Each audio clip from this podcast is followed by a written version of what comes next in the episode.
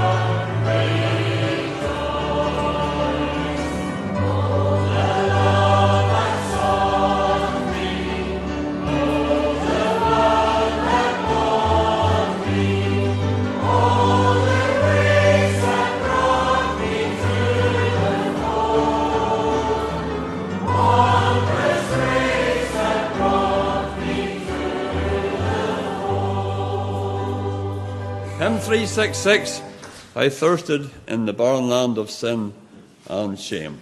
If you're converted tonight, men and women, young people, if you're saved, let's sing with a joy in our hearts. Amen. We have everything to sing about here tonight. Amen. The world has nothing to sing about, but we have.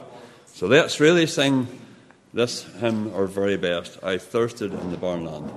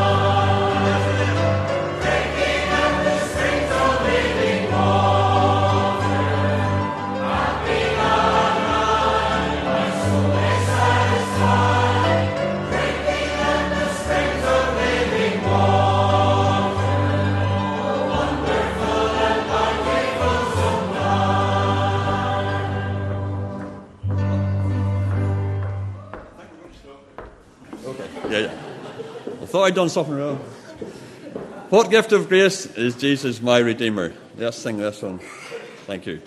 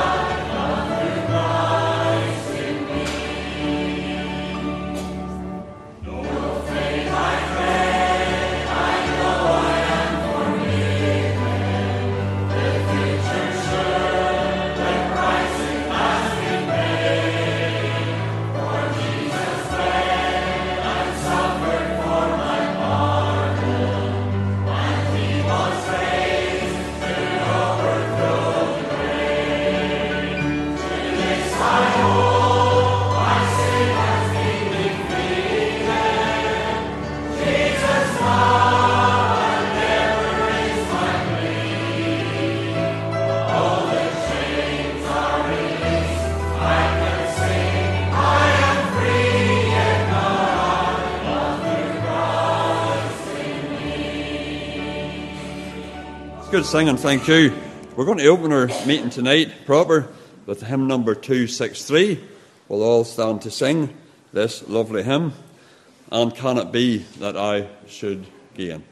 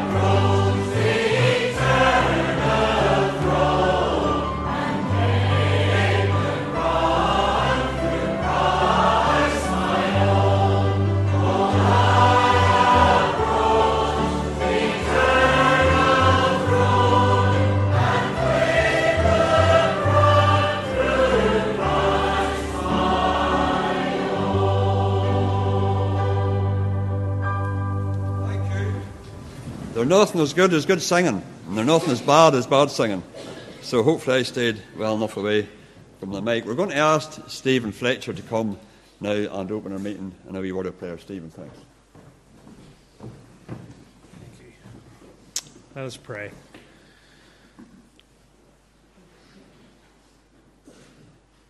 Our loving Heavenly Father, we thank you we can come into your holy presence again this evening. And we thank you that we can come here to hear the news that Jesus saves. We thank you for your word, and we thank you that Christ Jesus came into the world to save sinners. And we pray as the gospel message goes forth tonight that your Son, Jesus Christ, would be glorified.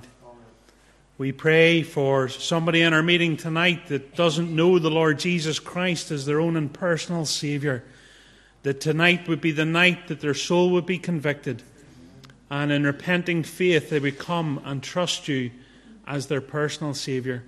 We thank you, Lord Jesus, for going and dying on the cross for us, for shedding your precious blood, for taking my punishment on that old Roman tree. And we thank you that even on the third day you raised victorious from the grave, victory over death and over hell. But Lord, we even think tonight of that verse of what is man that thou art mindful of him, or the Son of Man that thou visitest him. And Lord, who are we that you would come and sit with us? But we ask you would come and be one of our number.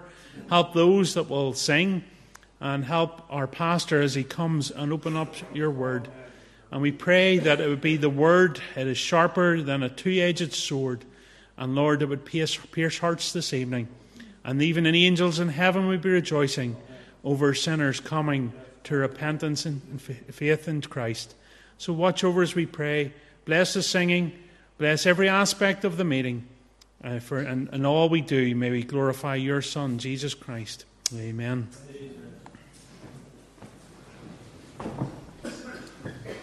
Thank you, Stephen. We're going to sing another hymn now, hymn number 153 Our Lord is Now Rejected.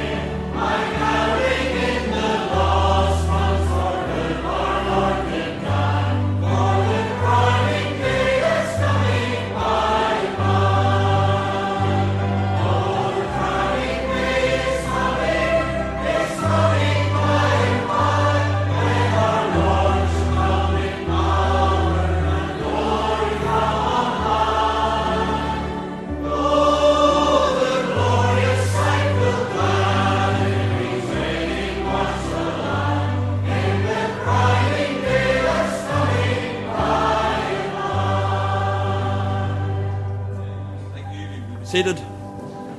It's great, folks, to have no fear of the crowning day. If you're here tonight and you are a child of God, if you have asked the Lord Jesus Christ into your heart, if you're saved, well, then you have no fear of that day. The crowning day is coming. And are you ready to meet the Saviour on that crowning day? We're going to have the Hebron Choir. I'm biased. I think this is one of the best choirs in the north of Ireland. But anyway, I'm sure you all would agree. Uh, the Hebrew Choir now can come and sing two pieces, I think. Is that right? Two pieces.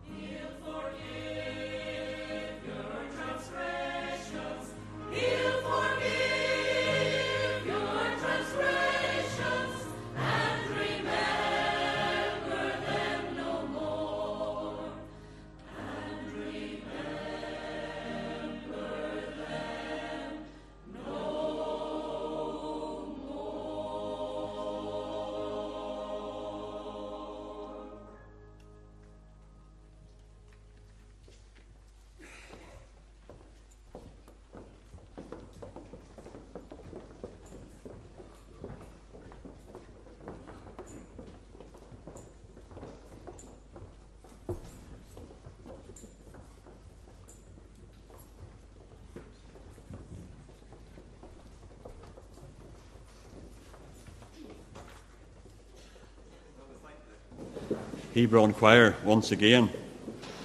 As Mervyn said, Hail All Night, we never take our choir for granted. And we appreciate everything Sylvia and Dan does for the choir, trying to keep us ordinary folks in tune. We're only, we're only ordinary folks, we're not musicians by any means, but we try our best. And anyway, give you all a very warm word of welcome tonight once again to our mission. It's good to see the numbers keeping up, and it's good to see strange, I was going to say strange faces, different faces joining with us each night, and we're very glad of that. The mission continues every night at 7 o'clock, or at 8 o'clock here, and at 7 o'clock on the Lord's Day. And them services preceded by half an hour of prayer down in the wee room. Singers uh, every night, uh, and we're looking forward to Mr. and Mrs. Marcus Lakey the Reverend Marcus Lakey tomorrow night. If you want to give an offering towards the expenses of the mission, there is a basket at the door, but there's, uh, there's no offering lifted as such during the weeknights. We're going to now sing another hymn. This is the theme hymn of the mission, and uh, the hymn is I've heard an old, old story. And tonight you're going to hear the old story once again we have our pastor here who takes our meetings every night, and there's one thing we can guarantee that you'll hear the old, old story of the gospel every night. And he's faithful to God's word, and we appreciate that. So let's really sing, and we'll stand to sing once more our theme hymn I've heard an old, old story.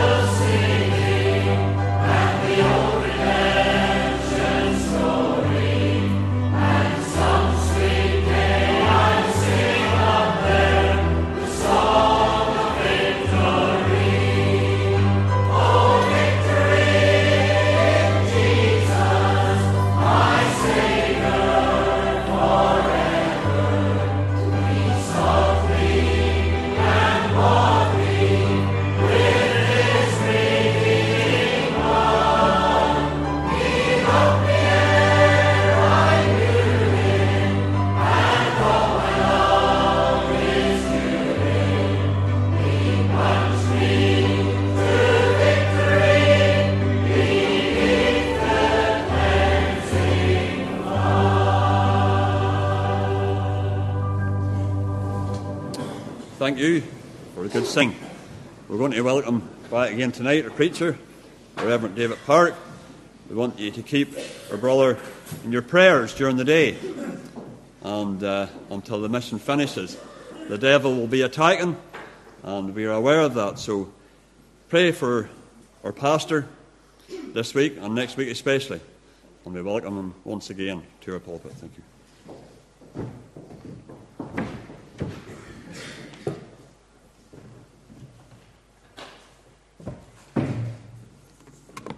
I'm going to set this down.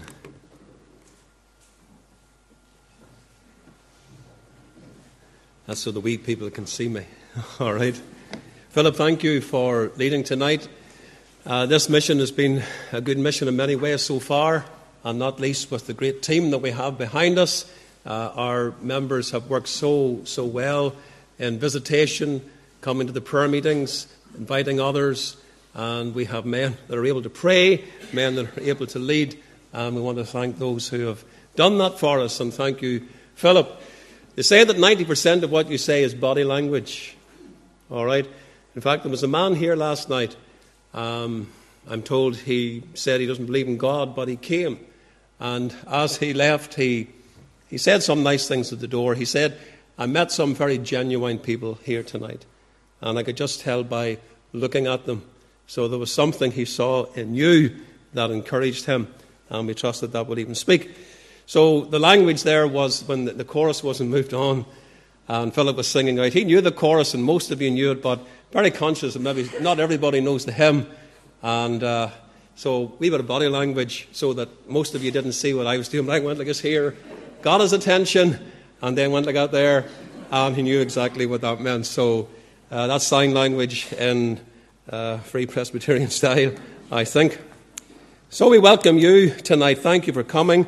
Our people have been so supportive of this mission, and folks have been coming in uh, who, who have been invited, and we really appreciate that. Uh, these folks sitting on my, my, extreme right have come all the way from Belfast and in Doring. They're in touch with me a lot. Uh, they send me a lot of texts and encourage me, and I seek to encourage them a little bit. And they take a great interest in, in the Lord's work and what is happening at Hebron.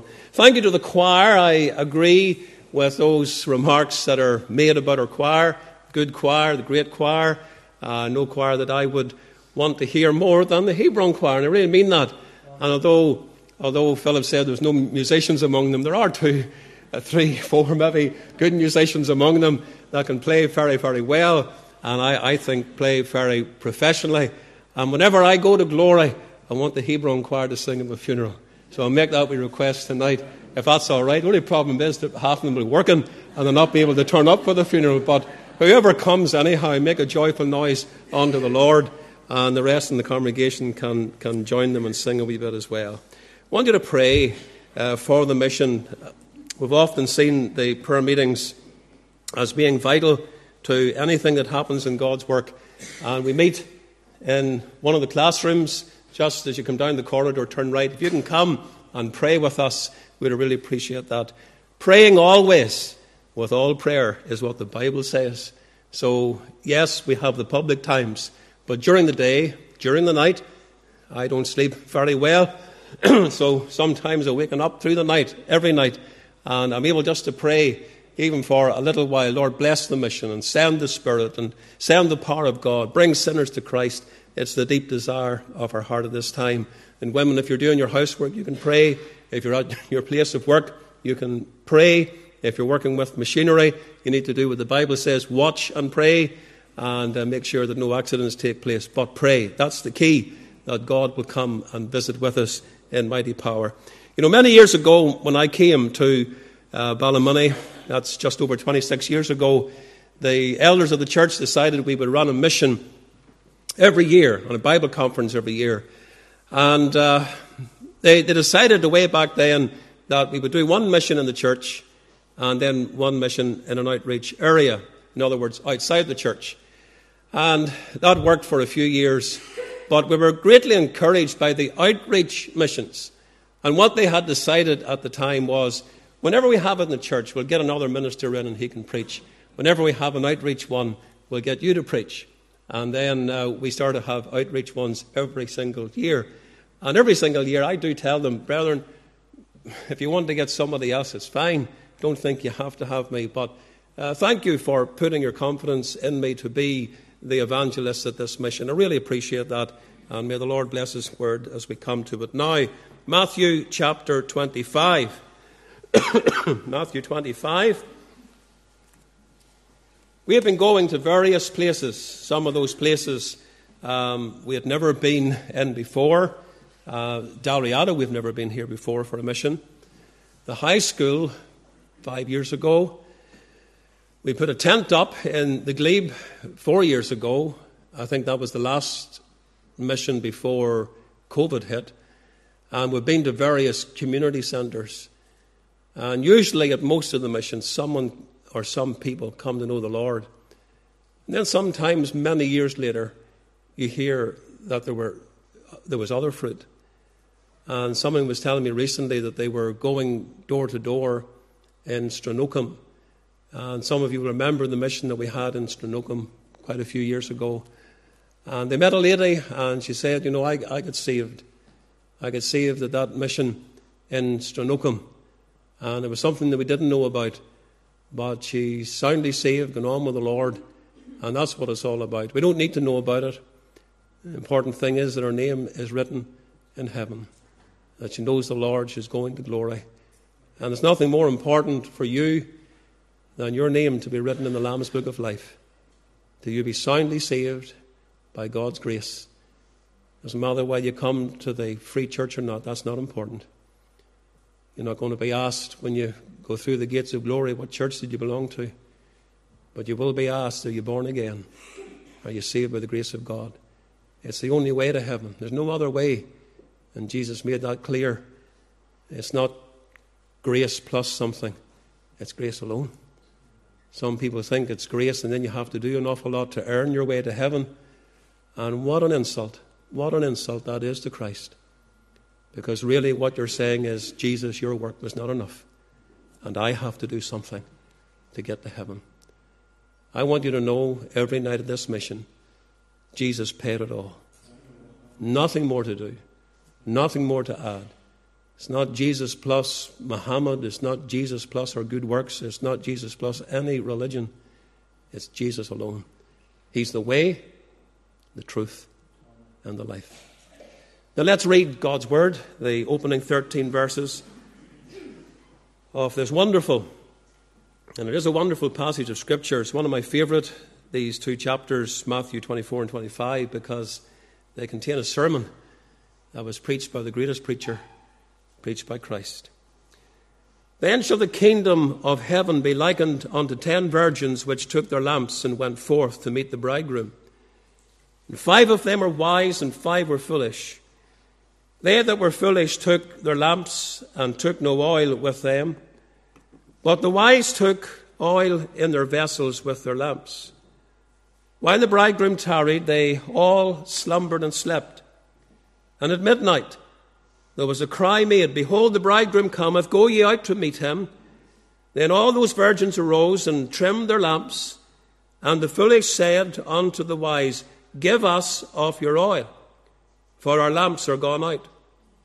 But the wise answered, saying, Not so, lest there be not enough for us and you. But go ye rather to them that sell and buy for yourselves. And while they went to buy, the bridegroom came. And they that were ready went in with him to the marriage, and the door was shut.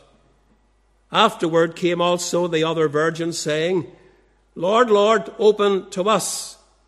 But he answered and said, Verily I say unto you, I know you not.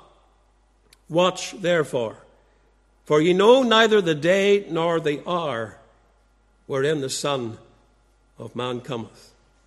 With our Bibles before us, let's pray. Let's just look to the Lord for a moment. Our gracious God, realizing our tremendous need of our God tonight and the power of the Spirit, we turn aside in prayer, just very simply, to pray that the Lord will come, especially near. Visit us, Lord, with your power, with the outpouring of the Spirit. Give me help to bring the message and give help to hear the message. And may the message fall into good ground and bring forth fruit unto Almighty God. We pray that you will bless your word to the hearts of those that listen here in this room and those that are tuning in on the internet as well. We pray in Jesus' precious name. Amen. The parable that we've read tonight is part of a prophetical sermon that Jesus Christ preached. In fact, it was the last sermon that he preached before he went to the cross of Calvary. His ministry is now over, his public ministry, and he's leaving the temple for the very last time. And as they leave the temple, the disciples draw attention to the beautiful buildings of the temple. Seems to me, in my mind, that they said to the Lord, Look at these beautiful buildings, the house of worship, the place that is known as the house of prayer. And they were told by the Lord Jesus Christ, You see all these things? They're going to be destroyed. There's coming a day when not one stone will be left upon another. And so they left the city, they make their way to the Mount of Olives. And there, amidst the trees of the olives, as they sat down, no doubt having thought about what the Lord had just told them about the beautiful buildings of the temple, they asked the question. Question that is in their mind and heart is back there in chapter 24 and verse 2. Tell us, or verse 3, tell us when these things shall be and what shall be the sign of thy coming and of the end of the world? And the question embraces three points. We have, first of all, the destruction of the temple. We have, secondly, the second personal advent of Jesus Christ when he comes again. And the third part is to do with the end of the world. And we can expect these three points to be answered by the Lord in his discourse. Now, parts of the answer are so entwined together that it's hard to separate them and disentangle them. But it's all here a full and a complete answer to the inquiry that was made. And you read down the verses as the Lord preaches this sermon, and you learn something about the character of the age in which Jesus will come. It's going to be an age of deception. There'll be wars, there'll be famines, there'll be earthquakes, natural disasters. We've seen that, haven't we, just recently this week? Thousands of people killed. There'll be persecution of God's people. Sin will be abounding. Cold heartedness will be something found in many of God's people. And there will be tribulation. And then Jesus Christ will come in power and glory. Run your eye down to verse 29 of chapter 24. Immediately after the tribulation of those days, says Jesus, Shall the sun be darkened, and the moon shall not give her light, and the stars shall fall from heaven, and the powers of the heavens shall be shaken. And then shall appear the sign of the Son of Man in heaven, and then shall all the tribes of the earth mourn, and they shall see the Son of Man coming in the clouds of heaven with power and great glory. And he shall send his angels with a great sound of a trumpet, and they shall gather together his elect from one from the four winds from one end of heaven to the other. now the second half of the sermon is here in chapter 25. And he illustrates his coming again by telling three great parables for the purpose of instilling and impressing three great needs into the hearts of his people. First of all, he tells the parable that we have read tonight of the ten virgins. and I think written across that is the word watchfulness. We've got to watch for the coming of the Lord. Then he tells the parable of the talents. And I think written across that parable is the word faithfulness. If you're a child of God, God wants you to be faithful to Him, a faithful steward. Read it for yourself. And then he tells a third parable of the sheep and the goats. And I, I, just think solemnness is written right across that. What a solemn parable or story the Lord is relating there. Now, these three striking parables illustrate the same awful truth. When Christ comes back again, there's going to be a terrible day of division and separation. An awful day. The wise will be separated from the foolish. The faithful will be separated from the unfaithful. And the just will be separated from the unjust. Jesus is coming again. And I want you to know you need to be ready. You need to be ready. Woe betide any soul found on the wrong side at his glorious appearing. Whoever you are in this meeting, you need to be ready. And very simply, I want to just deal with the, the ten virgins tonight and draw some wonderful truths from this passage of Scripture that is before us. Now, I want you to look at verse 1 because here we have the picture of the professing church, because that's what's described here in the opening verse. Then the kingdom of heaven, then shall the kingdom of heaven be likened unto ten virgins which took their lamps and went forth to meet the bridegroom. Now, the picture that's presented to us here is not the world. Jesus is not talking here about the ungodly that live in the world. He's not speaking about the whole inhabitants of the earth. He's not even speaking about the various types of religions and beliefs in the world. It's a picture of the professing church. Jesus is referring to the kingdom of heaven. The word kingdom will immediately make us think about sovereignty. That's what it's referring to. And you will know that there's two words brought together. You have the word king, and you have the little abbreviated word dom. The word dom is the abbreviation of dominion, if you didn't know. And so we're thinking about the kingdom, the dominion of the king, the place where the king bears rule, where he has authority or ought to have authority. And so a kingdom is the place where the king bears rule. The kingdom of heaven represents the place where heavenly matters are honored, where Christ is recognized as the king. It's the external kingdom of God upon the earth. I want you to understand that.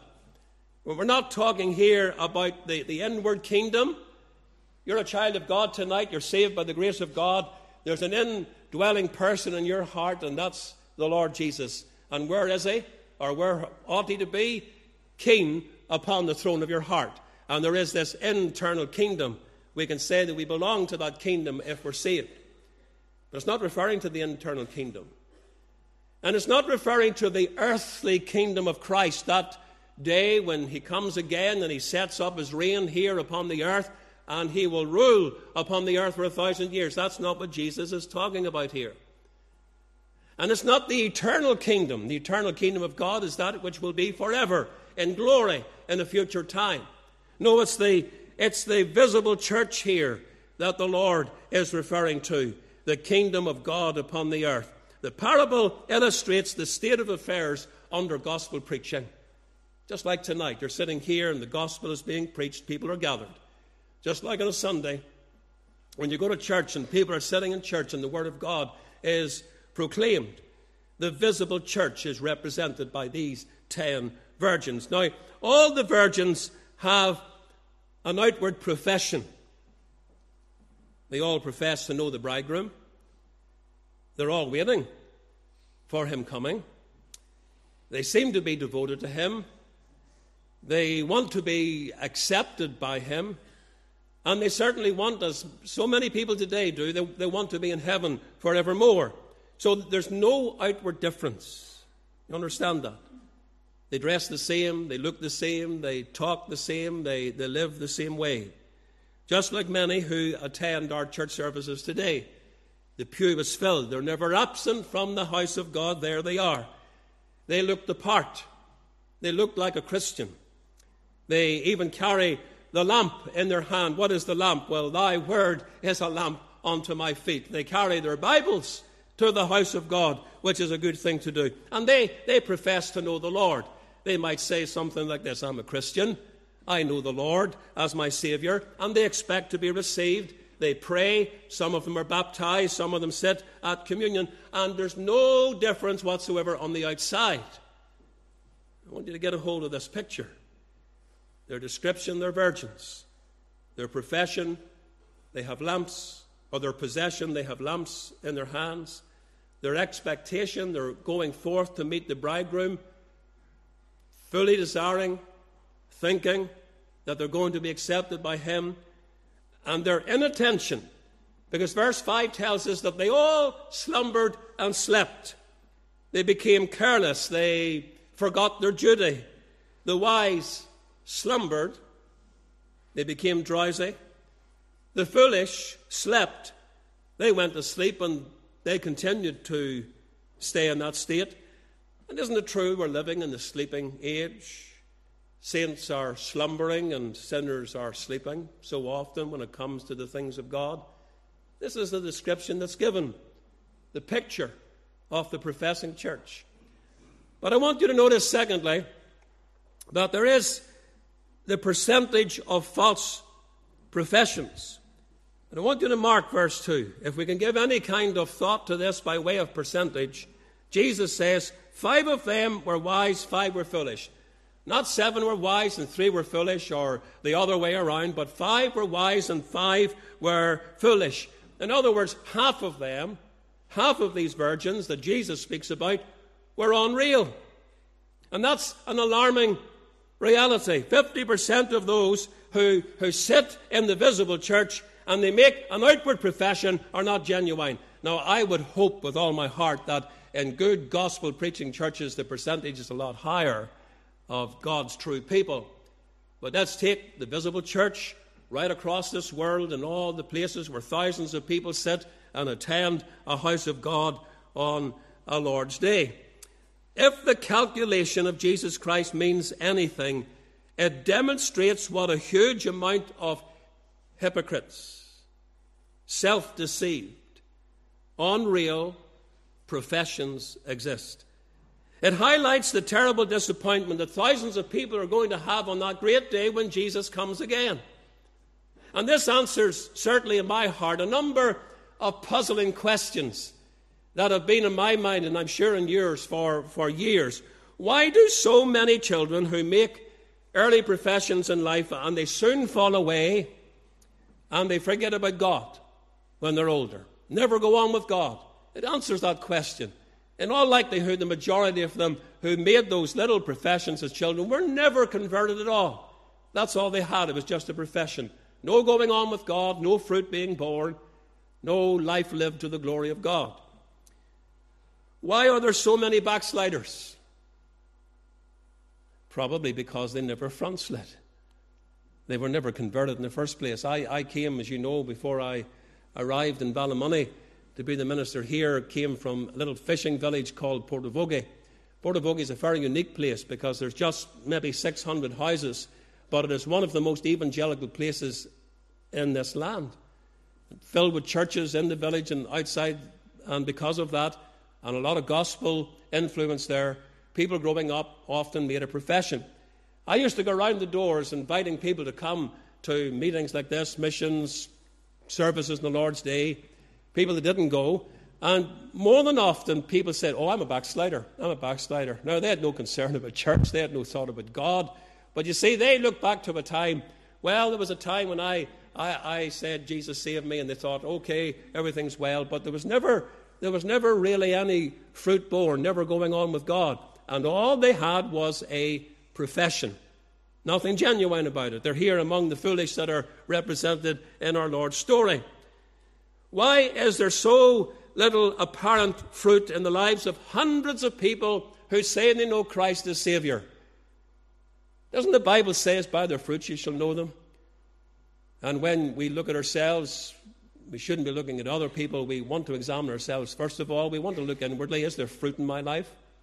Do I bring forth the fruit that the Bible speaks about that ought to be found in the life of the Christian? And it certainly answers that question. Why is there no fruit in many people who say they're Christians? Because they're not. They've just got a profession.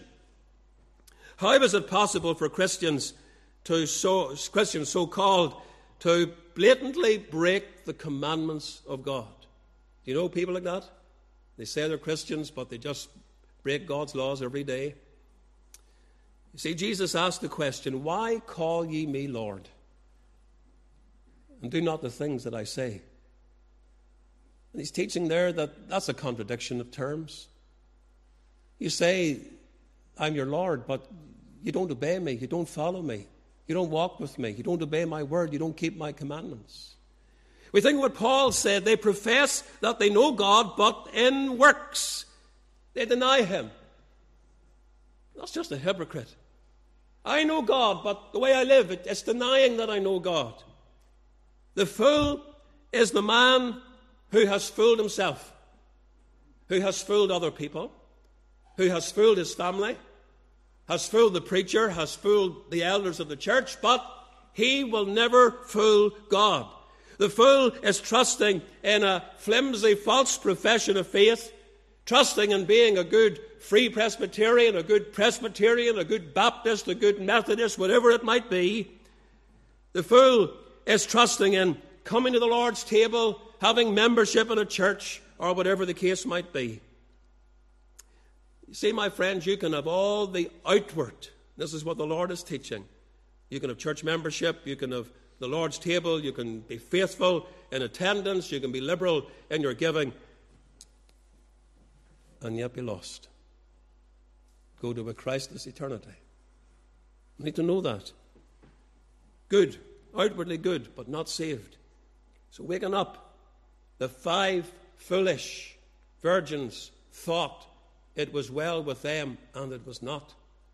And then I want you to notice in the third place that there is the, the parting which they experienced. And I draw attention to verse 10 through to verse 12. Because while they went to buy, the bridegroom came, this is the coming of the Lord, and they that were ready went in with him to the marriage, and the door was shut. That means the door was locked. That's what the Greek word means here, not just shut till, as we would say, but it was shut and locked. It was bolted. Afterward, came the other virgin, saying, Lord, Lord, open to us. But he answered and said, Verily I say unto you, I know you not. Sometimes men find out the reality of things when it's too late. The coming of Jesus Christ is going to be a sad eye opener to the self deceived. Not until then will they discover the true condition of their hearts. Sometimes the carnal hypocrite can despise the, the humbleness and the strictness of other Christians who desire to live for God. When others advance in the things of God, they sneer. When others are praised, they scorn. When others receive the well done, they are jealous. When others show keenness in religion, you know, keenness for the prayer meeting, love for God's house, a knowledge of the Bible, these other people despise that kind of Christian, but there's coming a day when they will wish that they had what those people had that they despised. I wish I was like that, genuine and real and true, and love the Lord. What a cry the Savior speaks about. What an exclusion. What rejection. What finality. There's a parallel portion of Scripture, as you know earlier, in Matthew's Gospel at the beginning of the Lord's ministry in the Sermon on the Mount. What we have read tonight is at the end of the Lord's ministry, the last sermon. The Sermon on the Mount was one of the first sermons that he preached. And here, let me read you the words in Matthew 7 and verse 21. Not every one that saith unto me, Lord, Lord, shall enter into the kingdom of heaven, but he that doeth the will of my Father which is in heaven. Many will say to me in that day, Lord, Lord, have we not prophesied in thy name, and in thy name have cast out devils, and in thy name done many wonderful works. And then will I profess unto them, I never knew you. Depart from me, ye that work iniquity. Jesus Christ is coming. He's going to come suddenly to this world. The Bible says he's coming suddenly. In what state will you be found? Will you be found truly in Him and be received and enter in? Or will you be found with nothing more than the leaves of a false profession, never really knowing the Lord, and be shut out like these foolish virgins were? One final thought just there in verse 13, and that is the principle which is applied. So, by way of application to this parable, The Lord says, Watch therefore, in light of what I've said. I'm coming again. You need to be ready. You need to be counted in among the wise. You need to make sure that you have the lamp and you have the oil in the lamp because the oil is the important thing. The oil speaks of the Holy Spirit of God, and the person that is saved has the indwelling Spirit. The person that is converted has been brought to God by the work of regeneration, the new birth, which is the work of the Spirit. That's the oil. You've got to make sure that you have that. Watch, therefore, for ye know neither the day nor the hour wherein the Son of Man cometh. To be watchful, therefore, right now is the important thing. To make sure that you're ready, to make sure that you're washed in the blood of the Lamb, to make sure that you're clothed in the righteousness of Christ, renewed by the Spirit of God, to make sure that you are in Christ. Because the Bible says there's therefore now no condemnation to them that are in Christ Jesus. Watch. In other words, be alert. Be vigilant about the matter of your soul. Waken up, the Lord would say. Do not be careless and, and trifling about the matter of your soul. Do not play the fool when it comes to eternity. In fact, the scripture says, make sure, make your calling and your election sure. That means make sure you're saved, make sure you're converted, because one day the door is going to be closed, locked forever. My friends, if you're not on the inside, it leaves only one place for you to be, and that's on the outside with the foolish who never truly knew the Lord. You need to get to Christ. That's what we're preaching at this mission. Only one way of redemption and salvation, only one way to heaven. The Bible says, Neither is there salvation in any other. For there is none other name under heaven given among men whereby we must be saved. Christ is the only way. And you need to make sure that you're found in Him, that you're a true believer, that you're among the wise, that you've believed unto the saving of your soul. If not, if you're not a Christian, if you've not sought Him, come tonight and make sure. Let's pray. Heavenly Father, we thank you for your word, the solemnity of these words of Christ. They're not the words of a preacher, we're just relating them. But they came directly from the Son of God who came into this world. And they come with great solemnity as they tell us about the day of separation when men will be separated forever. Lord, there's coming that day when the door will be shut. May each one here make sure they're on the inside, soundly saved ready to meet the Lord. Jesus says, Be ye also ready. And Lord, we know from your word how to get ready. Lord, bring men and women and young people to the Savior tonight. Reach down your arm of salvation. Be merciful to these people. We know some of them are concerned. Some of them have been thinking about matters that are eternal. We know that some of them tonight would love to be saved, would love to be in heaven. Lord, give them courage. Give them grace to take that step of salvation, that step that leads them to Christ and Christ alone for Jesus' sake. Amen and amen. We want to sing 236 out of Christ without a Savior.